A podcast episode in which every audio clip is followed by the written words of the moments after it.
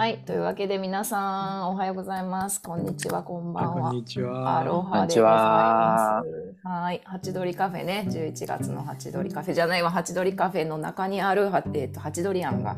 はいはい、始まりました。皆さんいかがお過ごしでしょうか。というわけでね、いろいろちょっと雑談してたんですけど、今日はね、今日のテーマは、ギフトっていうことでね、いろいろと展開していけそうなテーマだなっていうふうに思うんですけど、なんだろう、カナダとかアメリカだと結構もう10分しか得られないんだ、シュウさん。じゃあシュウさんね、最初の10分にね、シュウさんが今どんなライフを送っていらっしゃるのか、ちょっとシュウさんのギフト人生をちょっと自己紹介を教えてもらえますか？マジですか？聞こえますか？聞こえますよ。はい、聞こえてます。あ、すいません。なんかちょっと人と待ち合わせの隙間を縫って今参加してるんですけど、忙しいのに自己紹介、今ずっとなるべくお金を使わない暮らしをしてきていて、で今年に入ってからはもう完全に雇われもやめて、僕の表現ではアウトプットが先じゃなくてインプットが先な世の中をイメージして、完全に自分のアウトプットに振り切るっていう形でポッドキャストに全振りして今過ごしている感じです。で、貯蓄を切り崩しながら暮らしてるんですけど、1ヶ月の支出が5万円っていうところでやっていて、でポッドキャストを聞いてくださる方々にスポンサーの権利を販売っていう形でやっていて、一口100円以上っていうことで月額のサブスクでやってまして、それが今月額で7800円ぐらいにはなってるんですけど、それが僕の貯蓄が切るのが早いか、そのインプットの方が上回るのが早いかみたいな感じでやらせてもらってます。これで成り立ってますかね、自己紹介。なぜそれに振り切ったかという理由もちょっと一言添えていただけると。なんででしょうね、直感みたいな感じなんですけどなんか今の現代社会がなんていうんですかね、社会課題、環境問題をはじめとした社会課題みたいなのが、そういうさっき僕がアウトプットが先じゃなくてインプットが先になってる構図にあるんじゃないかなっていう風な、感覚を僕が持っていて、僕自身が HSP っていうすごいビビリなところがあって、その世界の先行きみたいなのがすごく気になるみたいなところで、そこにビビリが発動してしまってるので、そういうアウトプットが先の流れに変えていかないと僕のビビリが解消されないっていうところでそれをやってるみたいな感じですかね。これも説明になったかどうかちょっと分かんないんですけど。いやー、ありがとうございます、はい、なんか東京で今ねいらっしゃってね、いつもは宮城県だっけ、大分だっけ、宮崎だ、はい、宮崎でねお米作ってね、わらじ編んでね、そのわらじで東京行っちゃうっていうねそういう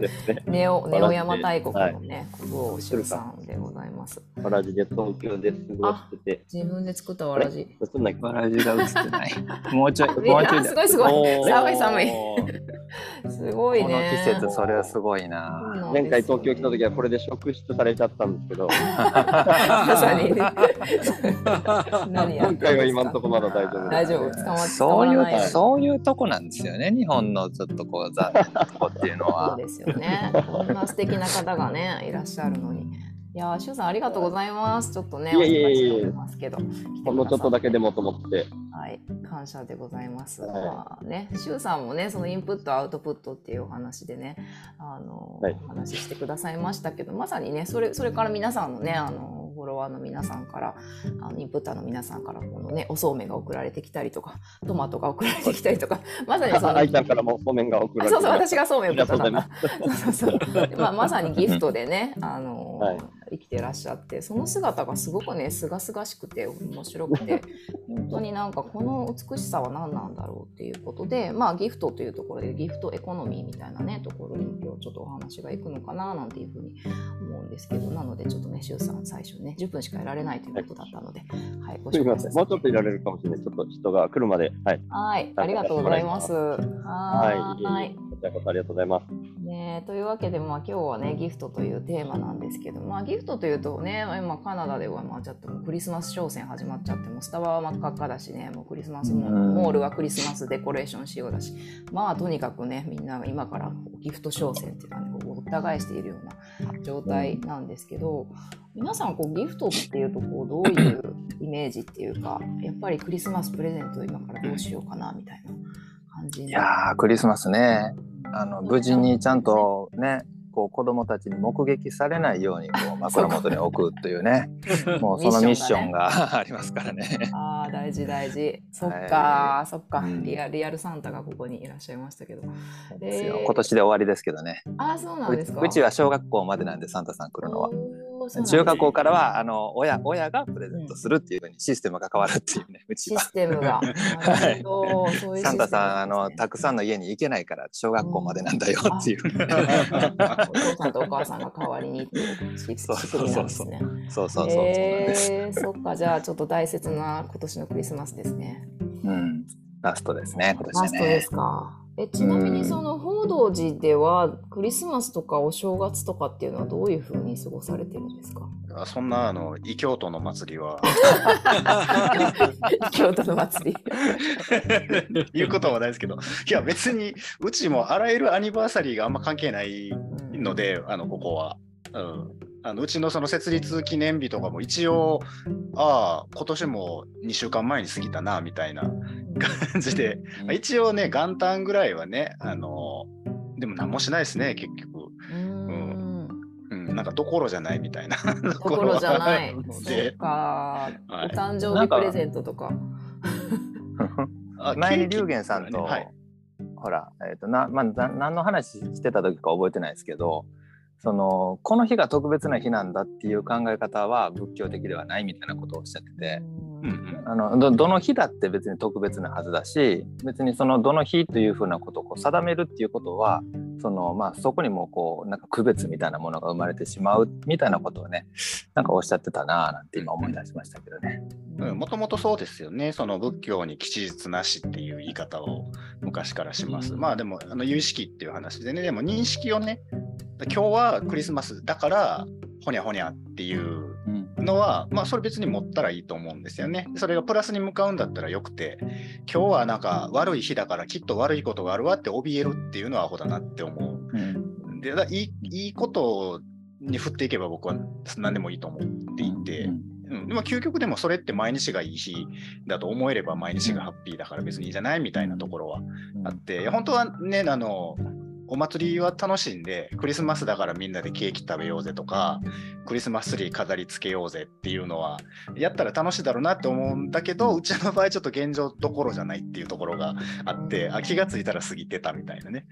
うん、誰かの、メインメンバーの誕生日みたいなのが事前にちょっと意識に上って分かっててなんかそうやってケーキ食べてお茶飲んでっていう暇がありそうだったらちょっとケーキ買いに行こうかってします、うんぐらいですね。なるほど、はい、まあね最近ちょっとね引っ張りだこな龍玄さんなんでそっか毎日が特別な日だしまあ自分でねそうやって毎日が特別であって自分で自分を幸せにできるシステムが自分の中にあればね千秋ちゃんもようこそいらっしゃいましたねギフトっていうのはでもやっぱりこうもらうと嬉しいしまあ嬉しいですよねあげるのも嬉しくないですか、うんあれ送る方が多分嬉しいと思いますけどね感覚としては、ね、あるなんかこうね誰かのことを考えてこれからあれかなってこう選ぶね、うん、瞬間が楽しかったりするし、うん、楽しいです ね受け取る時もそれを、まあ、そのものも嬉しいけどそういう風に考えてくれたっていうそういう時間がね時間と過程が愛おしいなっていう風に思ったりするんですけど、うんまあ、皆さんの中で、まあ、今日ね結構顔出ししてくださっている方がねいて私はとても嬉しいんですけど、自由にねこれからちょっと1時間ほどですがミュートマイク外してねお話ししてくだされば嬉しいなと思うんですけどなんか印象的なギフトがあったりとかなんだろうギフトについてのなんかこう思い出とか記憶みたいなものを感じたこととかって最近あったりしますか？どうでしょう？あ、あきなちゃん。はい最近ちょっとギフトに関して思うことがあってなんかいいギフトとなんていうんです、気持ちが良くなるギフトと気持ちがあまり良くないギフトがあるなっていうことに気づいたんですね。なんでかっていうと、例えばこういうコミュニティにいたらなんか循環が大事だから、とりあえず、自分が気持ちのなんていうんですかね、自分がこれを人にあげたらその人も気持ちよくなるし、例えば他の人が返してくれるし、循環して回していこうっていうのは多分いいギフトだと思うんですよ。多分お布施とかもそうだと思うんですけど、でも最近今私25になって周りの年代どんどん結婚していくみたいな感じになっていくと、なんていうんですかね、友達からよく聞くのが、例えばご祝儀をあげなきゃいけないそれが割り切れちゃいけないから3万円をあげなきゃいけない。でも26の年代からして3万のご祝儀でそれが毎日飛んでいくって、結構な負担になるじゃないですか、それってなんていうんです、結局言ってしまえばすごいネガティブな気持ちが乗ってるギフトがあってそれって苦しみになるんじゃないのかなっていうのを思ったのを最近感じたのと、あと今カナダでお茶っ葉とアロマセラピーのなんていうんですか、ものを売る店で働いてるんですけど、すごいクリスマスシーズンなのですっごいたくさんお客さんが来るんですけど、その人たちも、楽しみながらそのクリスマスギフトを選んでいる人もいれば、すごく何あげていいんだろうって言って苦しみながら、なんて言うんですか、クリスマスっていうそのイベントを、社会みんなクリスマスをお祝いしてるから、私たちもやらなきゃいけないっていう強制の感じ、プレッシャーね、プレッシャーを上げながら、ギフトを選ぶってなったら、なんて言うんですかね、なんか気持ちよくないじゃんって思うんですよね。だからその資本主義の中で、資本主義っていうものがなんて言うんですか、ギフトを作り出すと結構社会的にプレッシャーになるのかなと思って、その枠組みの中でマーケティングの中でギフトって捉えると、いうのを最近ちょっと感じていました。確かにね資本主義が作り出したギフト、クリスマス誰かが儲けてるもんね。誰かが儲けてますねでもそれってあれよね、送る時のその自分の気持ちの問題っていうか、ご祝儀3万円払いたくないなと思ってるから嫌なわけであっていやでも3万円は大きいですよね。いや大きい、別に3万じゃなくていいのにと思うけど、もちろんでもなんか例えばクリスマスギフトあげようって選ぶ時だって、この人には大喜利でちょっと送らなあかんなっていう時と、この人には本当に送ってあげたいっていう時には、買う時の自分の気持ちが違うわけで、なんか好きな人に何かを送るっていう時はね、あんまりそこで出費っていうものに対して、ハードルがないっていうか、これで喜んでくれるんだったら全然いいやって思えるんだけど、でも実際にはそう思えない買い物の方がたくさん存在しているっていうのが、なんかこう、ちょっといびつな感じがあるなと思って、で冒頭でね、しおさんがインプットとアウトプットのお話されてて、なんかすごい分かりやすいなと思ったんだけど、アウトプット、その自分から出していくっていうことに対して出すから減っていくという感覚があるわけじゃないですか。それに抵抗があるっていうか、それは自分の元にあるのは限りがあるからだって思ってるわけだし、その自分が出したっていうところにじゃあどっかからチャージされるんだっていう保証がない状態で出していこうってなっていくから、やっぱりこの人には出せるんだけどこっちには出したくないなっていうのが生まれていくっていうか、なんかインプットされてくる、その自分にチャージされるっていうことが、多分本当に何の条件もなく、いやそういうもんやんなって思えてれば、多分アウトプットすることには抵抗ないんだろうなと思うんですよ。僕は実際無条件にチャージされるなんて思えてないわけですけれども完全に思えてる人がいたら、多分すごいクリアにそれができるんじゃないかななんて思ったりしますね。で枠組みとして資本主義っていうちょっと問題があるんだろうなっていうとこは思いますけど、確かにそうですよね。ねばならないであげるものではないですよね、言って本来はね。そうですね、そっか。でまたなんかそのねばならないでプレゼントされてる時って、まあ、ちょっと分かるっていうか子供でも分かるじゃないですか、とか例えば家そんなにお金がないのに頑張ってプレゼントくれてるんだろうなお父さんお母さんとかって思ってると受け取ることに対してちょっとこう遠慮が出てくるっていうか、割と僕はそういう遠慮を持ちがちなまま育ってきたんで、やっぱり受け取ることには抵抗があるんですね。だからこうインプットされるっていうことに対して素直に喜べないっていう自分がパッと出てきてしまうっていうか、なんかそういうことも多分出すっていうのと入れるっていうことになんかいろいろ関わるんじゃないかなとかね。そうですよね。はい、抜けます。あ、しゅうさんありがとうございます。ありがとうございました。いや、しゅうさんぜひリュウヘイさんに会いに。あいちゃんの部分に参加して。これ。こんにちは。誰だろう。古典の。あ、これ聞こえないか。あじゅさん。あ、あじゅさん。あ、こんにちは。ひぐち塾の。聞こえないよね。すみません。ありがとうございます。はい、またお話聞かせてください。ネオヤマ大国のしゅうさんでした。いやまさにね、インプットとアウトプットっていうか、なんかそこでこう抵抗が出てくるとか減っちゃうとかなくなっちゃうって思うのはやっぱりこうなんだろうな、龍玄さんのところのね、報道寺がまさにこうその、まあ、元祖ギフトエコノミーみたいなものを実行されているなっていうふうに思うんですけど、まず自分が全身全霊でこう人々の良き人々の救済のために良きこと、世界を良き場所にするためにもうまず全身全霊でアウトプットしてて、だからもうそれがもうなんか目に見えてなくても目に見えてても見えてなくてもそれを感じた人たちがもう自然に別にクリスマスとかバレンタインとかこうそういうねプレッシャーもアニバーサリーも関係なく、それも自然にこう自然の摂理みたいなこう受け取った人がなんか、あ、そういえばギーをあげたいなとかそういえばお米がたくさんあるからちょっと持っていきたいなとか、こうなんかこうなんかほんと循環っていうかね、こうだと思うんですよね。こう押し出されてこうなんか巡るみたいな、なんかそこがやっぱりこう信頼関係みたいなことだったりとか、どれだけこう好き合っている信頼し合っている友達なのかっていうところでも、その3万円のね重みっていうのがもうこうずっしーってなるのかもうポーってこう羽がついて飛んでいくのかっていうところがそこでやっぱり決まっていくのかなっていうね、そういう感じはしますよね。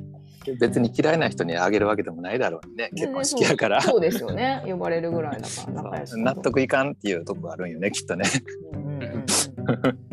ね、でもその辺でこう苦がね生まれてしまうっていうのはね、どういう、仕組みなのかなっていうふうにね思ったりしますけど、いや龍玄さんどうですか、きなちゃんのお話聞いてて。まずそうですね、これ多くの人がここにはまるんですけど、与えたつもりのものと実は取られたものっていうのをごっちゃにしちゃいけないっていうことですね。自分が与えたつもりのもの、ギフト、本当にギブしてるつもりのものは気持ちいいんですよ、今のおかおしの表現で言うと。でも自分はギブしたつもりは本当はないのにテイクされたものってやっぱり釈然とせんのですよ。でも言葉の上ではギフト、ギブっていう言葉で一緒くたに語られるっていう現象がこの資本主義というか社会では行われていて、ご祝儀って本当は社会的圧力として持っていかないなんてありえないっていうことではないはずなんですね。心の底からこれをあげたいというのがご祝儀なんだけど、でもいや友達で、チャペルの式から呼ばれてるんだったら3か5だよねと、披露宴からだったら会費制なのか、まあ、1なのか、でもまあ大学時代ずっと一緒にいたんですから3だよねみたいな、なんかそれって自分があげたもんじゃなくて取られてるんですよね、実は。入場料的な感じで、ここに入ってくるんだったらこれだけは出さなきゃいけないよねっていう、もう不分率があってテイクされてるんですね、支払ってるっていうことになるから、それはギフトではないっていうところを切り分けないと話がおかしくなって、うちなんかの活動もそうで、うちはもう徹底的に社会に向けて自分たちのリソースを放出していきますよっていうのでやってるけど、でも何をどこまで放出するかは我々が決めることであって、うちにやってきた人がギブしてくれるんでしょ、これもらっていきますねって勝手に取っていくっていうまあ表現ですけどね、実際になんか物を取っていくわけじゃないですけど、僕たちが与えてないつもりの我々の時間とか、この報道寺というお寺のリソースみたいなものを僕らが与えてるつもりはないのにギブしていらっしゃるんでしょ、私じゃこれ持っていきますね、もらいますねって取られるとむっちゃしんどいんですね。でそれを徹底的にやってくる人がたまにいて、でそういう人はうちも排除します。それはね、泥棒とか強盗とかとあんま変わらないよっていう話になるわけですが、そこでもやっぱコミュニケーションですよね。ところがまあその岡越が言うような結婚式だのはね、そう社会的セレモニーっていうのはそういう信頼関係とかね、なんかそのこうなんでしょう、会話をしてこうコミュニケーション取ってっていう話でもないんで、それはもうそういうコストとして考えなしょうがないわねっていう、人付き合いのためのコストですよね、それはね。ではなくっていう見方をしないといけないよねっていう話ですよね。どうでしょう、あきなちゃん。クは召されましたか？そう、すっごい今すってなんかすっきりしたんですよね。なんていうんですか、ギフトと取られているものって分けることによって。なんて言うんですか、多分自分の気持ちの整理もしやすいと思うし、とそのギフトっていうのもそうすることによってなんですかね、まあこれを、まあ、今のその同じ世代の人たちにちょっと広めたいなと思います。今の教えを今あれ出費だからねみたいな、まあ、人間関係を築く上で必要な出費はまあ出していきましょうみたいな。であとその龍玄さんがおっしゃったなんて言うんですか、その報道寺を運営していく上でその、ま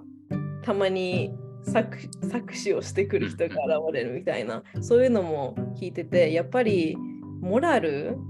とかそういうものってなんていうんですかね、それをちゃんと持った上でそういうギフトっていうのを回していかないとやっぱりおかしなことになっていくんだなっていうのをちょっと思いました。いや、おっしゃる通りで、でもこれ悲しいからね、モラルがある人とない人がぶつかるとない人が勝つんすよ。これがね、これほんとちょっと人類の大きな問題だよなって思ってて。ない人が勝っちゃうんですか？だってモラルがないんで何でもしますからね。モラルがある人はいや気の毒やなとか、いや傷つけるの嫌だなとか思うから弱いんですよね。でモラルがない人は自分の利益をガンガン確保しに来るんでやっぱり強いんですよ。短期的局面を見るとやっぱりその正面からぶつかるとモラルがない方が勝ちますよ。これ格闘技の試合とかもそうでルールっていうものがあるんですよね。ところがまあモラルがないっていうのはルール違反を平気でするってなって、余裕でルール違反する人とそのルールの範囲内で正々堂々とやろうとする人だったらやっぱルール違反する人が勝ちますよね、そりゃっていう話になるんで、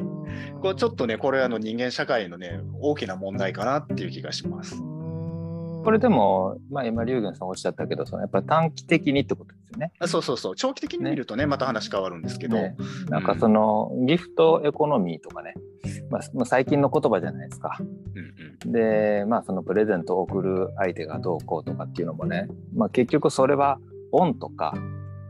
まあ好きか嫌いかとか、まあ、愛とかそういったものがまあ間に介在してるから、まあ、贈るっていうことができるわけであって、だからその別に仕組みとかシステムじゃないですよねこれって本来は、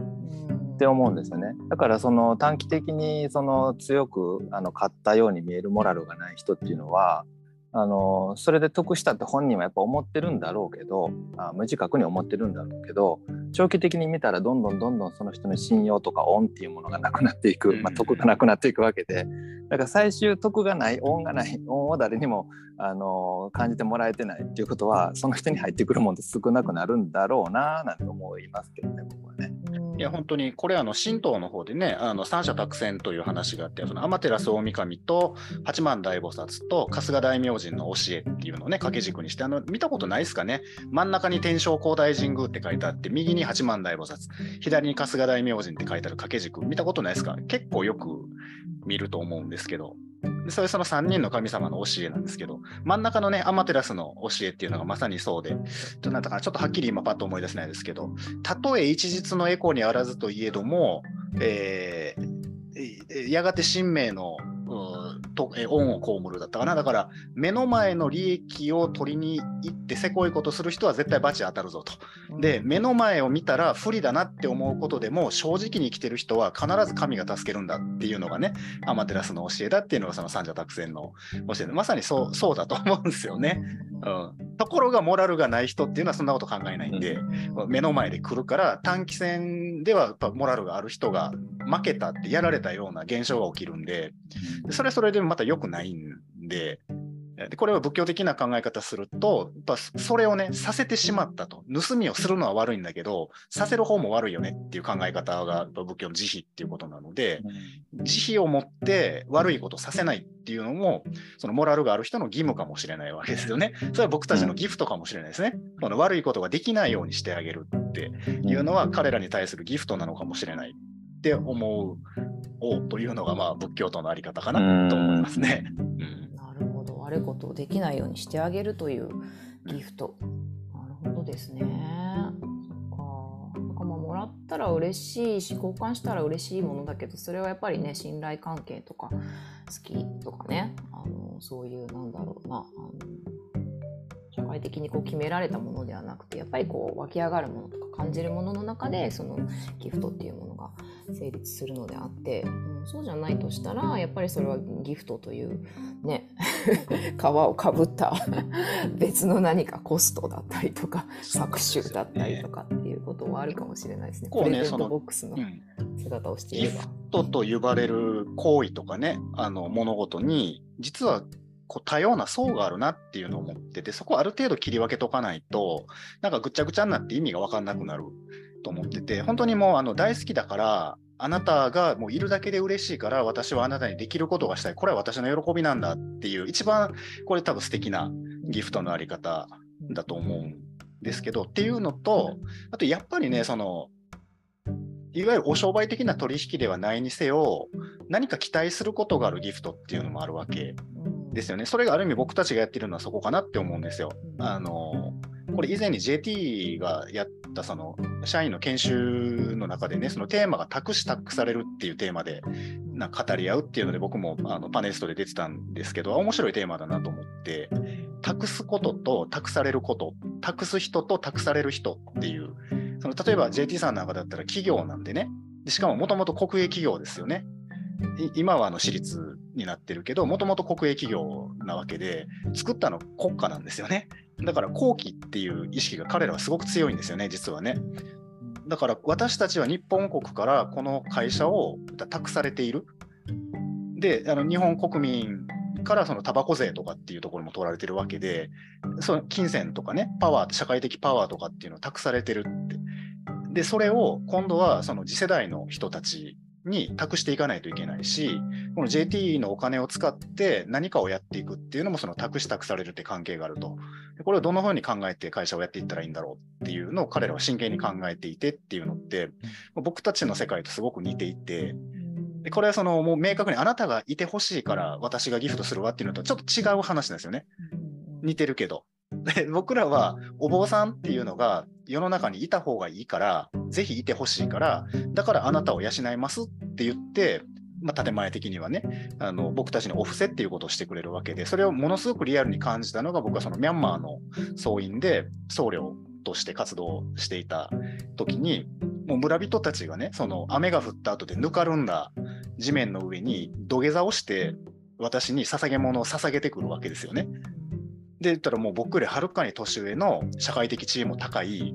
社長さんのおじいさんとかね、そういう人がありがたいありがたいって言って僕の前に土下座をして頭を地面にすりつけてですね、私の捧げ物をもらって僧侶として生きていってくださいっていうことをするわけですよ。やっぱそれを受け取る手が震えますよね。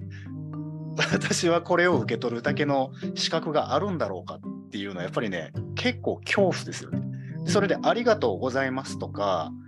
言っちゃダメなんですよね。当たり前のものとしてそれをお坊さんは受け取らないといけない、当然のこと、彼の功徳のために受け取ってあげなければいけないんで、ありがとうなんていうことを言うのは禁止なんですよね、向こうの風習としてはね。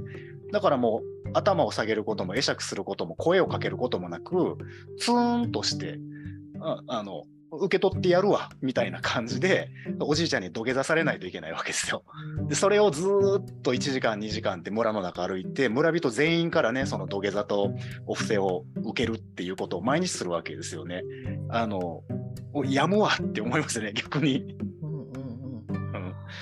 ていう世界もあるっていう。それはやっぱりねその普通にギブネスですよギフトですよっていうのとは全然違う世界がそこにはあるので、うん、それって結構そのレベルじゃなくても僕たちもあると思うんですよね。例えばその国境なき医師団とかに寄付しますっていうのもそういう託してるじゃないですか、ね、国境なき医師団がなんかあなたのこと好きみたいなプレゼントみたいななんかたこ焼き買ってきたみたいな話じゃないですよね、うん、まあそれはいくばくかのお金とかを投入してこれでその大変なね地域の人たちの医療をねあなたたちがやってくださいって託してるわけでっていうのもこれギフトとかギブネスって言われるものなので、そのあたりの解像度っていうのはある程度持っておく必要があるのかなっていうふうに思いますよね。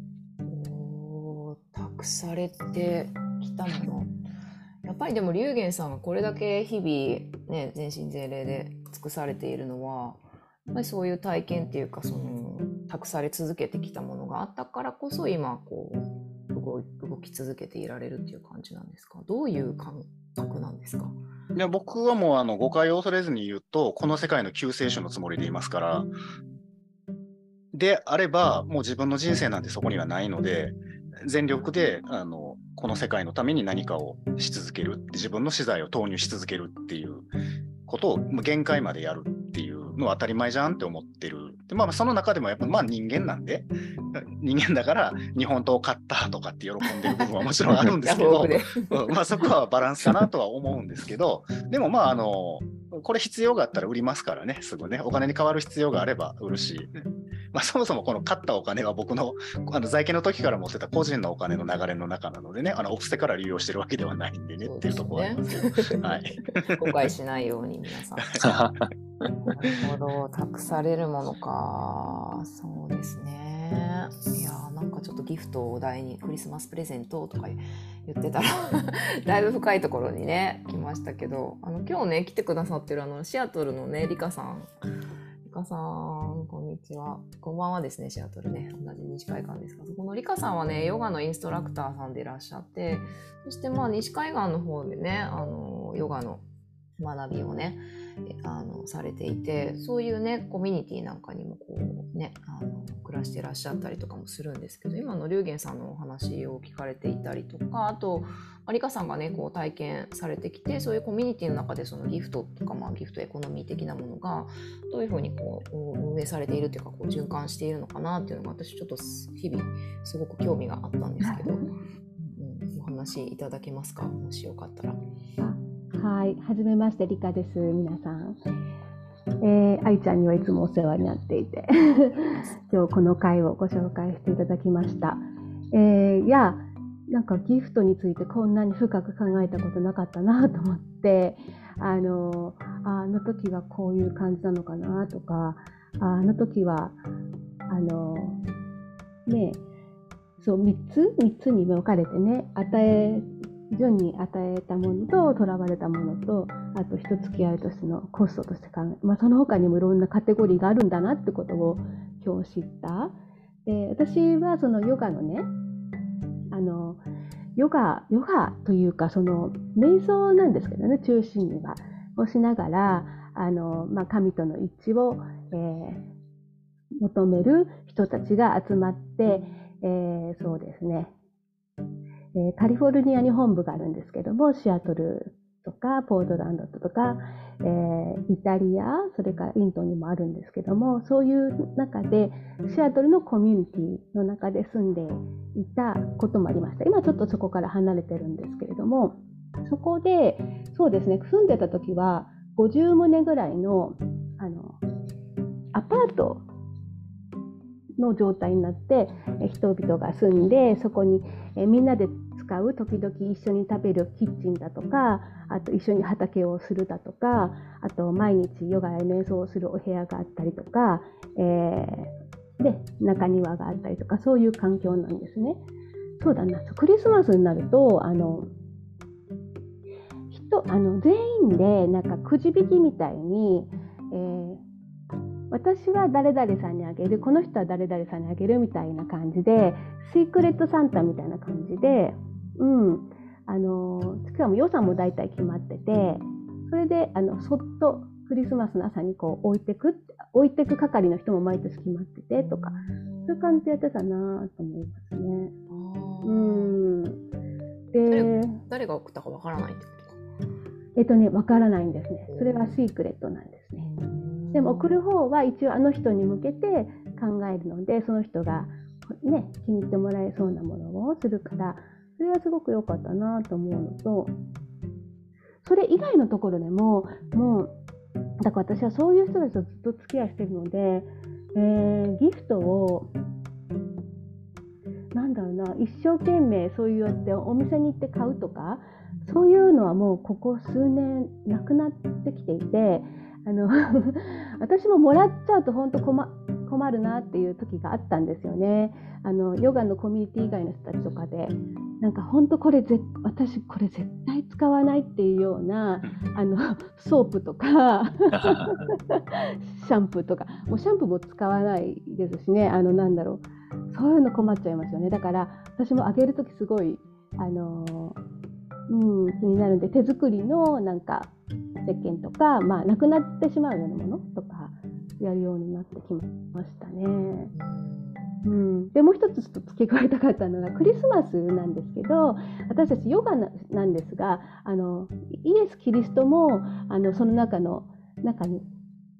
何ていうかな、こうグルの中に入っていて、やはり同じなんですよね。こうやって神と一致する一人の人としてイエス・キリストにも信仰を持っていまして、だからクリスマスになると8時間ぐらいみんなで瞑想をして、キリストと交信までは行くかわからないですけど、こうね、キリストのことを思いながら、吹けるというようなことをしたりとか、それがクリスマスなんですよね、最近は。そうなんですね。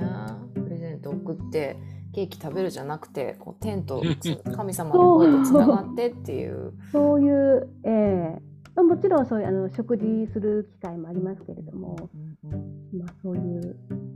感じですね、ここ何年間は。ありがとうございます。いや、なかなかそういうね、コミュニティのことと知る機会がないので、なんかこうね、報道陣のあり方と共通点なんかもあるのかなって思いながら聞いておりましたけど、いいですね。8時間の瞑想ってでもすごいですね。どんなメッセージが降りてくるんだろうっていう感じもありますけど、まあでも今の話聞いてて、やっぱギフトってね、贈り物っていう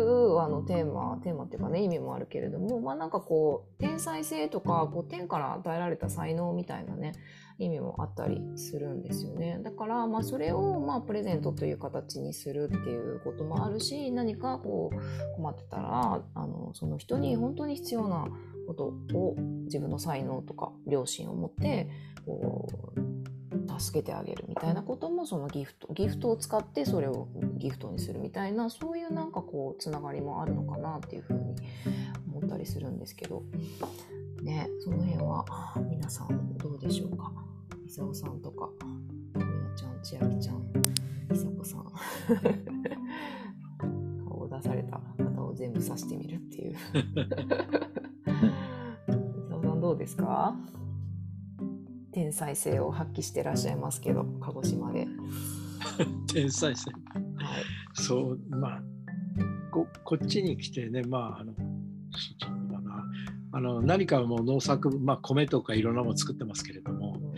まあ家に柿とかなってるけど、そういうのをあげる、まあ、限られてるんでね、あげる人っていうのはやっぱり選んであげるんだけれども、やっぱり関係性がないとなかなか送りづらいなと。なんか送られたから、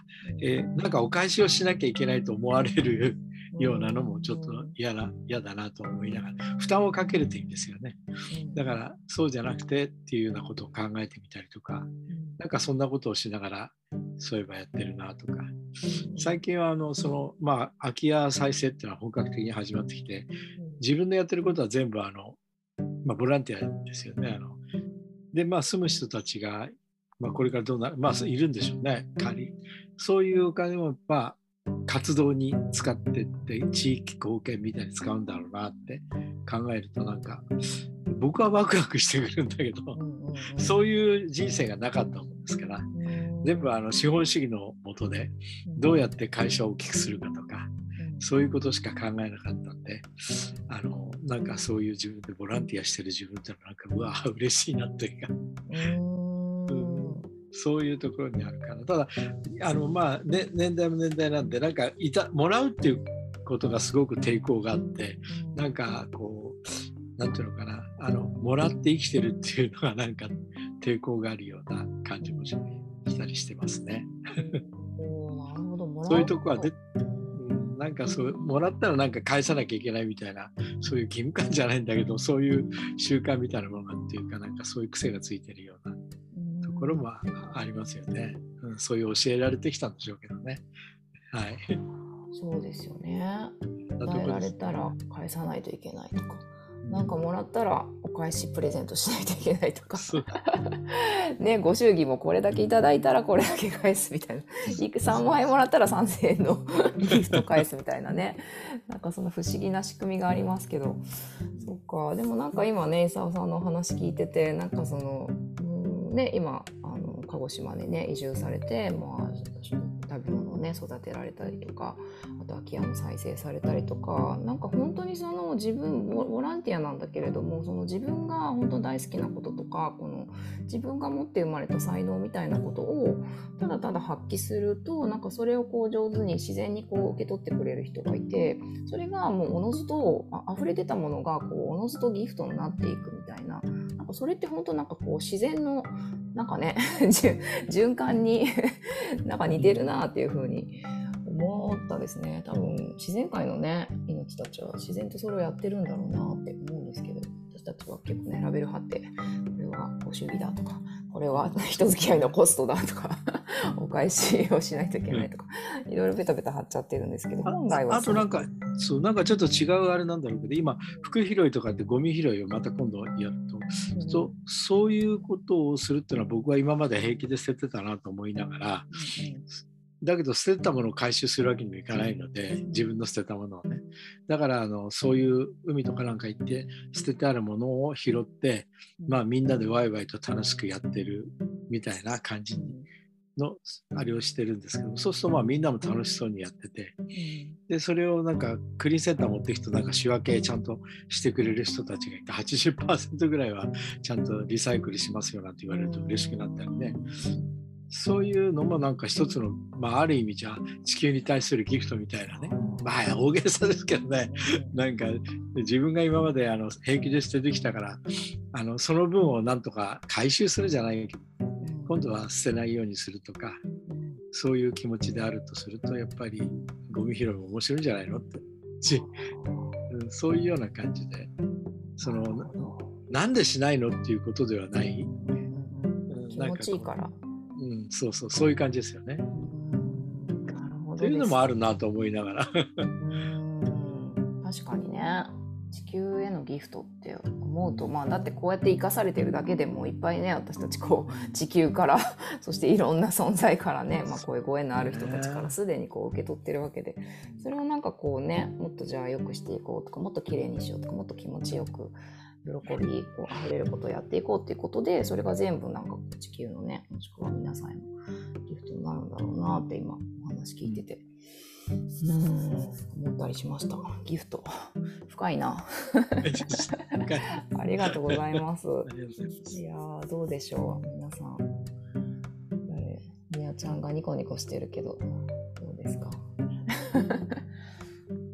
はい、今日ありがとうございます。ありがとうございます。ギフト、そうですね。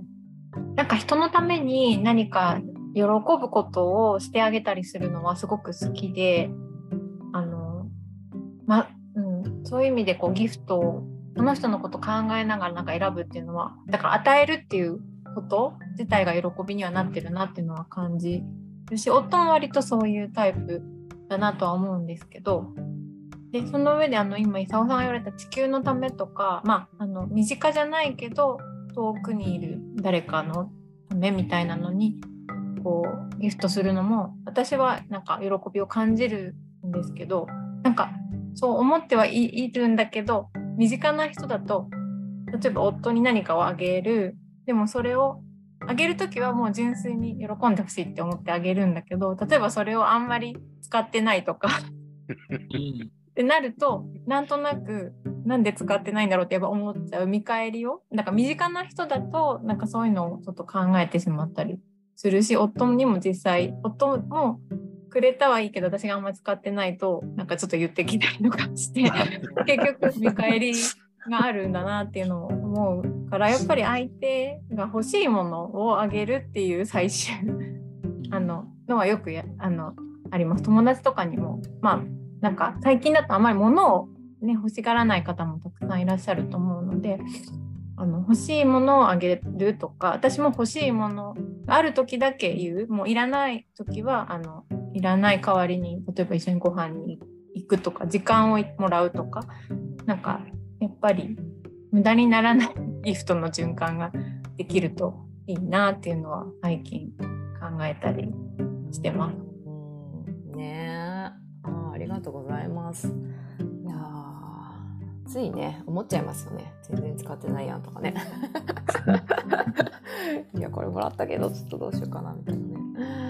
ね。確かにね。いやみわちゃんはねちっちゃいね今ベイビーちゃんをね育ててらっしゃって、それも本当地球へのね人類へのねギフトでございます。ありがとうございます。いやちょっと後半戦になってきましたがどうでしょうか、龍玄さん班長。そうですね、今のお話やっぱ面白くて、しばしば目にしますよね。あげたのに喜ばないからムカつくっていうなんかそういう現象はしばしば目にするんですけど、だから今日ブッダの教えだとまずその三輪正常っていう考え方ですね。そのあげる人の心も執着を離れている、そのあげたものはもう自分の手を離れたものなので関係ないと。でもらった人もなんかそこにもらったということに何らこう執着とかその別の思いを持たないで、その移動したものであったりお金っていうのがもうそもそも汚れたものではない、例えば盗品とかねなんか人に嫌な思いをさせて成立したものではないっていう、この3つが清らかであるっていうのが大事だよっていう話を言っていて、じゃあいかに清らかとなるのかっていうところで、その、まあ、ちょっと話飛ぶようですけど豊かさっていう概念が関わってくるんですよね。これブッダの教えの僕はものすごいところだと思うんですけど、豊かさって何かって考えた時に、そのまあブッダが出した答えはそれは余剰だと、余りなんだと、余るということが豊かであるということだと、まあそれはそうですよね。足りないっていうのは豊かとは言えないわけですし、トントンっていうのも別に豊かじゃないですよね。豊かであるっていうのは余りがあるっていうことだと。じゃあ我々は余りがある状態っていうのがいかなる状態っていうのが分かっているのだろうかということを考えたときに、それを例えば見返りを求めてその余りと呼ばれるものを使ってしまうとか、その余りと思っているもので何かまた別の欲しいものを得るってしたら、それは余ってないってお釈迦様は言うんですよね。使われていると。で将来が不安だから貯蓄しときますよっていうのも、将来の不安を解消するという目的に使われているから余ってないっていうんですね。で余りを余りとして確定させるためにはどうすればいいのかっていうと、手放せって、手放すことができたものがあなたにとって余っていたものなんだって、手放した瞬間にその余っていたということが確定する。余ってない、絶対に使わなきゃいけないものは手放せないんですよね。手放すことができたものっていうのは余っていたということが、まあ、あと時間逆行的に意味を確定することができる。だから与えなさいって、人に与えるのはあなたを豊かにすることなんですよ、あなたに豊かさをもたらすっていうことが人に何かを与えるっていうことなんですよって、あなたは人にそれを与えることができた豊かさを持っていたということが与えた瞬間に確定するんだ。だから与えた先のことは関係ないと。与えた先にあなたが喜ぶことが見たくて私はこれ与えましたって、それはね使用されてる、余ってないっていう考え方になるんですね。だから本当の豊かさ幸せっていうのは手放すことによってのみ成立するんだっていうのが釈尊の考え方、だから人を豊かにするために私たちは余り物をもらってあげてるんだっていうわけですよね。だからありがとうって言っちゃダメだっていう話をするのが、これが仏教の托鉢っていう精神ですね。お坊さんが生産活動をしないのはなぜかって、いろんな理由あるんですけど、一つはその社会に豊かさっていうものを気づかせるために我々はあえて人から余り物をもらうんだと。でそれは余り物でなければいけないんだという話ですよね。でその余りを作るために人々が頑張れば、その余剰っていうのはどんどん大きくなって、でその余剰が回っていけば地球からいろんなものを取らなくったって済むじゃないかと。誰かの余剰が誰かのところに回っていって、それが回ったことでまた新しい余剰が出てきて、それをまた誰かに回してって言ったら、地球から取るものは最小限でいいはずだっていう、このグランドデザインは僕すごいなって思うんですよね。ところが今の資本主義ってそれの逆をやってるわけですよね。将来不安だから自分はもっと欲しいからって言って取ってっていうのを80億の地球上の人類がみんなやったらどうなりますかって、地球が何セットあっても足りないよっていう話になってしまう、うん、だから与えるっていうことを先に置くんだっていうのはお釈迦様のものすごいアイデアだと思いますね。これまあ一人一人分だけみたいなこととかね、つながると思うんですけど、まあ今日ここに来られてる方とかね、まあ言ったら意識高い人が来てるわけじゃないですか。だからこの話別に普通に通じるんですよ。でも問題はそこじゃないですよね。やっぱりその話が通じない人たちの方がこの世界では残念ながら多いというところにやっぱり目を向けなきゃいけないなと思っててですね、僕は。やっぱりその獣みたいな人間っていっぱいいるじゃないですか、世の中で人間性がないみたいなね。でそういう人たちにとったらギフトなんていう概念を考えることさえやっぱりないわけだし、で、まあ、例えばその托鉢っていうものはそういうふうな意味っていうのがあるから、だから豊かさがどんどん増えていくことなんだと理解できる人はいいんだけど、理解できずにお坊さんってありがたい存在だよね、だからこう無理してでも何かあげないといけないよねみたいになっていくと、これやっぱ意味が逆転してしまうわけじゃないですか。で豊かさじゃなくその貧しさが生まれるわけですね、その人の心の中に。だからそれを正しく伝える人が必要っていうか、しかもそれが聞く耳を持たない人に届けられる形で届けていく必要があるっていうか、だから世の中にはこうたくさんのこう伝道者っていうか、こう伝えていくべき役割の人がまあいると思うんですけど、意識が高い人に届けるのはやっぱりすごく意味があって、社会的に多分パワーがねすごいあると思うんですね、広めていくパワーが。でもそうじゃなくてこう広めるパワーは小さいんだけど、たくさんいる人たちっていうところにどうやって届けられるのかなみたいなことを、まあ、最近は考えたりもしてますけどね。いいですね。それがまあこれまた仏教哲学できれいに説明できるんですけど、マナというですね、潜在意識があると。人間、知的生命体にはその表層意識と潜在意識があって、潜在意識の中にも集合的無意識と個別の無意識っていうのがあると。基本的に個人っていうのはそのマナと呼ばれる個別の無意識によって全てコントロールされていて、表層意識、顕在意識っていうのはそれを言語化しているだけだと。だから僕たちは実は自由意志を持っていない、そのマナっていうものの奴隷のように動いている。でマナっていうのは言語っていうのは受け付けない、言語ではない世界に生きている認識力で、マナっていうのは体験によってのみ成立する。だからその、パンチョが今おっしゃるようなその獣のようなエコノミックアニマル的なエコノミックモンスターみたいな人たちはそのお金がないと怖いっていうのを体験し続けてるんですね。なので与えることが豊かさにつながるんだっていうその潜在意識の中に種を持ってない、なので絶対に信じられない。で言葉で説得しても無理で、本とかいくら読んでも無理。アダム・グラントのね、ギブアンドテイクとかってベストセラーの、与える人の方が豊かだよっていう本をいくら読んだって無理。それは言語で入ってくるから無理なんだけど、体験することによってそれは変えうるっていうのが仏教の考え方ですね。だからそれを体験できる場所を作らないといけない。なので僕は報道陣をやっている。それを体験してもらう。そういうことか。だから体験する中で最初は分からなくてもいいっていうことですよね。逆に言うとあれって、こっちの方が楽やんっていうのを体験したら一撃で変わる可能性を持つわけですよね。まあ、ただその人のマナの中にどれだけ強力にね、その恐怖心であったりとか、その利己心みたいなものがインストールされてるかっていうのによって、まあちょっとやそっとじゃいかん人も多いと思うんだけど、でもやるためには体験させるしかないんですよ。だから逆にその今なぜこの資本主義がここまでインストールされたかっていうと、そうやってやっていった方がパワー持てるし、科学文明享受できていいでしょっていう体験を僕たちはしちゃったんですよ。でマスコミもそれを煽ったわけですよ。三種の神器とかね、カラーテレビがどうやこうやとかね、全自動洗濯機、それのためにお金がいるよね。だからいっぱい働いたらお金もらえるよねって、ほらいっぱい働いていっぱいお金もらって生活は楽に便利になったよねっていう体験をしちゃったんですよね、僕らの親世代とか僕ら自身も。でそれがガンって入ってて、さらにその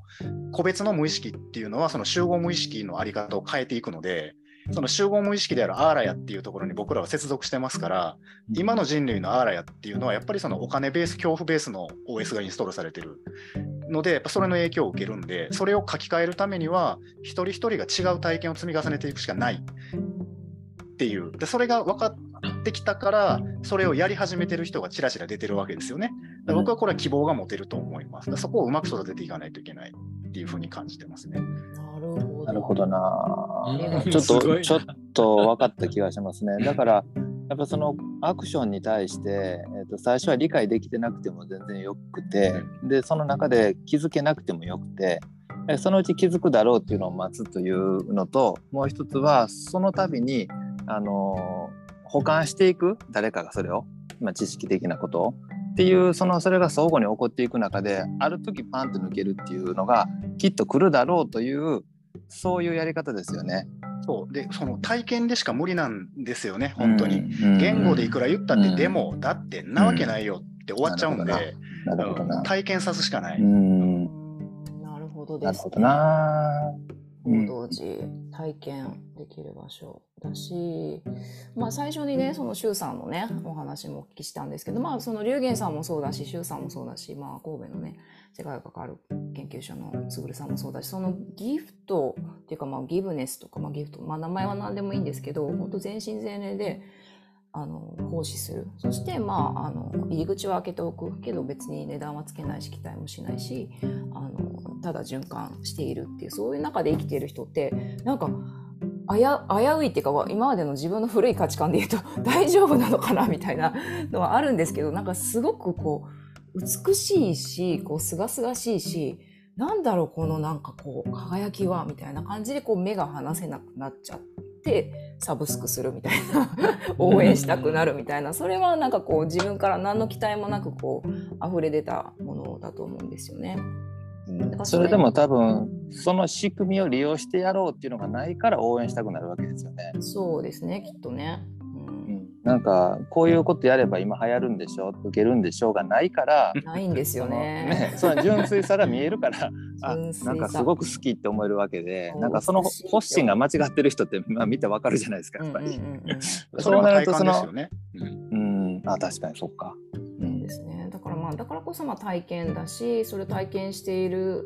人を見るとか、人に会うとか感じることだし、なんでしょうね。あとは、今日ちょっとね、長野の千秋ちゃんにちょっとねお話ししてほしいなと思うんですけど、あとは自分の人生の中でそういう体験がね起きるっていうこともこうあったりすると思うんですよね。その中でこうガンってこう大きく気づくとか、そういうやり方とか、こういう世界があったのかっていうのに気づくみたいなこともあるなって思ってて、ちょっと千秋ちゃんお話できますか？はい、はい、大丈夫、ありがとうございます。はい、私今のお話、お二人のお話、皆さんのお話聞いてたら、そっか、私は体験したんだなって思って聞いてたんですけど、ちょっとその体験の話を少しだけさせていただきますね。3年前に、それまで10年間かけて主人と2人で建てていた家があったんですけど、それは全部いただき物で、それこそ作っていた家なんですね。その家でもう知らなくなった木材だったり家具だったり、そういったものを使って一から基礎から作ってっていうのを10年間かけて建てたんですが、3年前にそれが全焼しました。火事でなくなっていました。でその時にもうなんだろう、脅迫パンツもない靴下もない、明日現場検証に行く長靴もないとかね、なんかそういう状態、子供も食べ物ももちろんないんでどうしようっていうところで、お友達の家に呼んでもらって、そこで夜過ごしてっていうところからスタートしていったんですけど、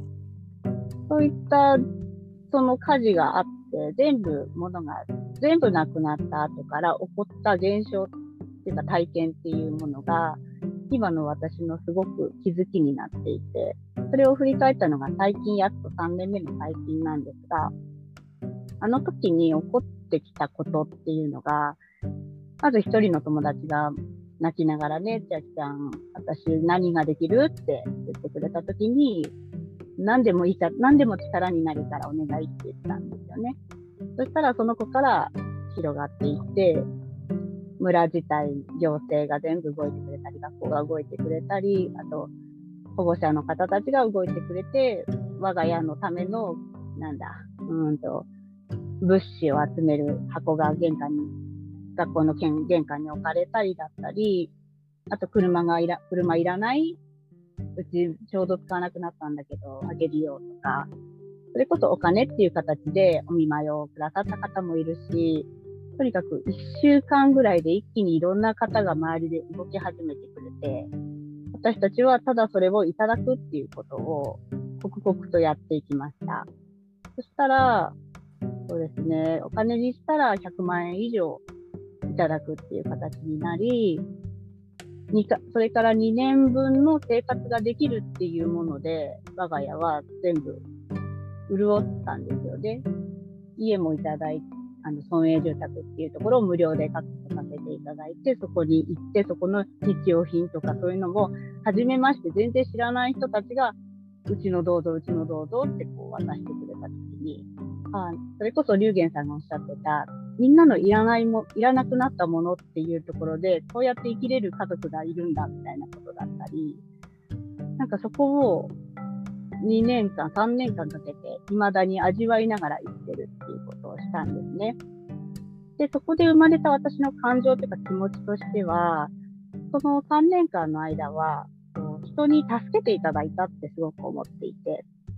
みんなに助けていただいたありがとうってストップしてたんです、私の中で。ただ最近それこそ愛ちゃんのギブネスの活動だったり、そういったものを見させていただく中で、なんかそれだけじゃないものがあるぞって思いながらそこを追求していった結果、私の気づきっていうのは、助けてもらった、助けじゃなくてそれが愛だって思った時に、すごく魂がぐーっとこう熱くなってきたものが3年後に今起こってて、これが愛だって気づいたら溢れ出てきてしまった。循環が起こるっていう感じなんですかね。なんかそのいただいた、与えてもらったところが自分の中で溜まって溢れたとき、それを手放したい、何かの形にしたいって思ったときに、私がやりたいって今思ったことが、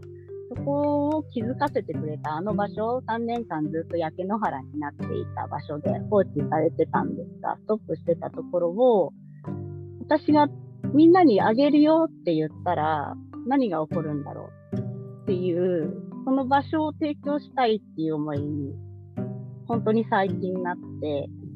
これをやってったところで、みんなからいただいた愛を私がまた流すってことで、それをキャッチしてそこを使いたいとかなんかしたいっていう人たちが起こるっていう、まさに循環のイメージなんですけど、それが起こったら何ができるんだろうっていうのが今のワクワクで、その気持ちを私は口にしていこうって思って、ちょっと自分の小さいグループですけど Facebook とかで作って、それを発信してみたんですね、先月。そしたら一人の子がそこで焚き火会をやりたいって言ってくれて、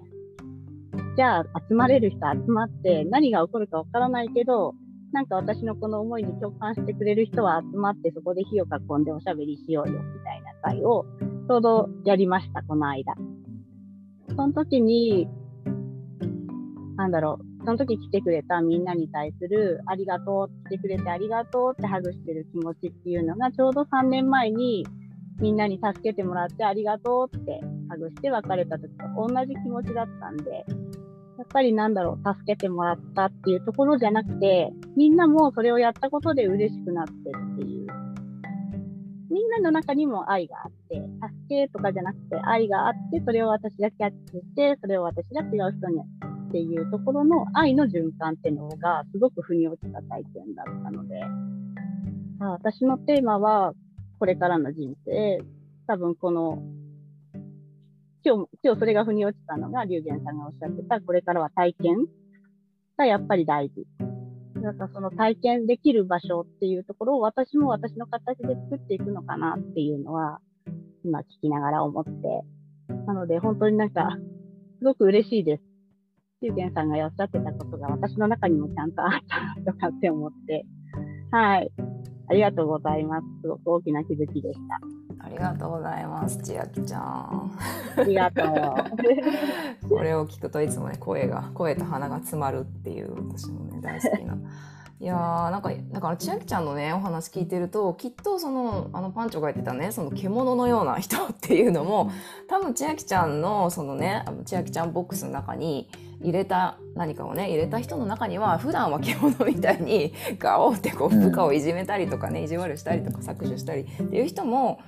大丈夫って言って、なんかリンゴを一つ入れるとか柿を一つ入れるとかね、使ってないもの入れるとか、その時にその人の中の獣じゃなくて、その人の中の獣の人の中にある神様みたいなものがね、目覚めて多分ね何かを入れたと思うんですよね。だから私たちの中にもね獣みたいなものってあって、それはもうこうなんか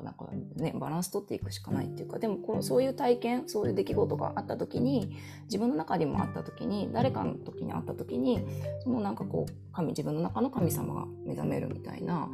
ところがきっとあるんだろうなって千秋ちゃんの話聞いて思うので、なんかこう決してこの世の中はね地味猛量だよってうちのお父さんはよく言うんですけども、世もすげえやって言うんですけど、でも決してなんかねこう絶望するだけではないなって、やっていけることがまだまだあるし希望あるなっていうふうに、ね、いつも思うので、ちょっとね千秋ちゃんにお話いただきました。ありがとうございます。ちょっとこちら夜も更けてまいりました。顔出している方、シュウさんも戻ってきてくださってありがとうございます。あとひさこさん、いつもありがとうございます。ホロス宇宙塾もね来ていただいて、何か一言ひさこさん感じることがあれば。なんか最初にギフトっていうのがテーマだって聞いたので、なんか面白いなと思って、今は私はもう全てがギフトだっていうふうにいるんですね。だから嫌なことももう極端に言うと、今このネガティブな事象がたくさん起こってるじゃないですか、地球上に。そういうのもこれはきっとギフトだっていうふうに思ってるんです。それどういうふうにする、自分たちが受け取ってそれをポジティブな方に変えていくかっていう、そうなんだろう、トリガーになってるんじゃないかっていうふうに私は捉えてて、だからそれもやっぱりギフトだなって思って、なんか今だからいろんなものがギフトだとして、まあ、毎日ではですね、私朝お散歩に行ったりして公園とか行くと、今日カエルさんがいるとか鳥が来てるとかって言って、わあ今日は随分ギフトたくさんいただいちゃったとかって思ってニヤニヤしながら帰ってきたりするんだけど、そういうのとかね、自分を喜ばせてくれるものはみんなギフトだと思ってるので、今日のお話いろいろ聞いてみんなそれぞれがギフトを受け取ってるんだなと思って聞いていました。どうもありがとうございました。ありがとうございます。ひさこさんが来てくださることもね本当にギフトです。皆様ありがとうございました。1時間ちょっと過ぎちゃったけど、じゃあ最後何かどうしよう質問とかありますか質疑応答とか別ないか、大丈夫かな。はい、というわけでね、ギフトというテーマをもとに本当いろんなね皆さんのねストーリーなんかも聞けたり、いろいろ深めていけたかなというふうに思うんですけど、じゃあ最後ゆうげんさんとパンチョから、じゃあ何か一言ずつお願いして締めたいと思います。まあ喋ったけどなじゃあ一言ねえ、まあでもなんかその人それぞれね、なんか途中で天才性の話とかもね出てましたけど、その、役割があるんだなってやっぱ思うんですよね。龍玄さんだったらその社会に対してというその役割がもう自分の生きる道だという、こういう思いがあってされてるわけだし、僕は僕なりに自分のできるサイズっていうのがあるななんて思って、生きてるわけなんですけど、そのできることをやっぱり比べなくてもいいし、で、まあ、自分ができる範囲内で、まあ、その社会に対してどの道誰でも接続してるわけだから、まあ、そこで何をやっていくのかなっていうこと、何ができるのかなっていうことで、まあ、どこかにね、いろんな体験としてそれが伝わっていくんだろうななんていうことを考えたりしてました。はい、非常に良かったですね今日はね、はい、ありがとうございました。ありがとうございます。では龍玄お将からよろしくお願いします。まあ、さっきの、ね、話でその個人の無意識と集団無意識っていうのとつながってるんで、僕たち一人一人がその無意識レベルでインストールされることって全体につながっているので、一人一人のパワーは弱いかもしれないけど、でも僕らがろくでもない体験を入れてしまうと全員の意識が汚れていくんでね。で、僕たちがそのこうやって手放す、与えるっていうのがハッピーの道なんだっていうのをただ言葉でね、こう眉間にしわ寄せてね、与えるのが幸せなんだからちょっと嫌だけどうんってやるとこれ多分ねこう汚れるんですよ。じゃなくて本当にパッと手放して、あ、これ気持ちいいねって、なんか社会の役に立つっていいことだねとか、これ地球環境にもいいよねって思えると、その思いがね集合無意識を変えていくので、一人一人の在り方っていうのもとっても重要ですね。それは行為にもなるし無意識っていうところでも広がっていくものなので、はい、クリスマスプレゼントお待ちしてますいや、これをね今ちょっとチャットでねお送りしましたけど、皆さんこれ豊かさを体験できる方法を今チャットにお送りしましたっていうわけじゃないんですけど、やっぱね龍玄さんもね、 あとパンチョンのリンクもありましたけど、 ありがとうございます。うん、龍玄さんね本当全身全霊でね本当に人類のために活動されているので、よかったらねぜひぜひウェブ宅配ねしていただければ、もしくは Amazon でねいろいろとお寺に儀式に必要なことのものなどね Amazon のウィッシュリストなどもありますので、ぜひぜひ皆さん豊かさをこちらのリンクから体験していただければ、はい、私もね嬉しいなというふうに思います。というわけで今日はねちょっとね1時間過ぎちゃいましたけど、今日本当になんか皆さんとねいろんな顔出し声出ししていただけて、いろんな対話できて本当に嬉しかったです。皆さんお一人お一人がね来てくださったことが、こうして対話のね時間を持てたことがいっぱい受け取らせていただきましたので、またこれをね循環させていきたいと思いますので、はい、また来月もどうぞよろしくお願いいたします。はい、ありがとうございました。というわけで今日はこの辺で失礼いたします。ありがとうございました。バイ。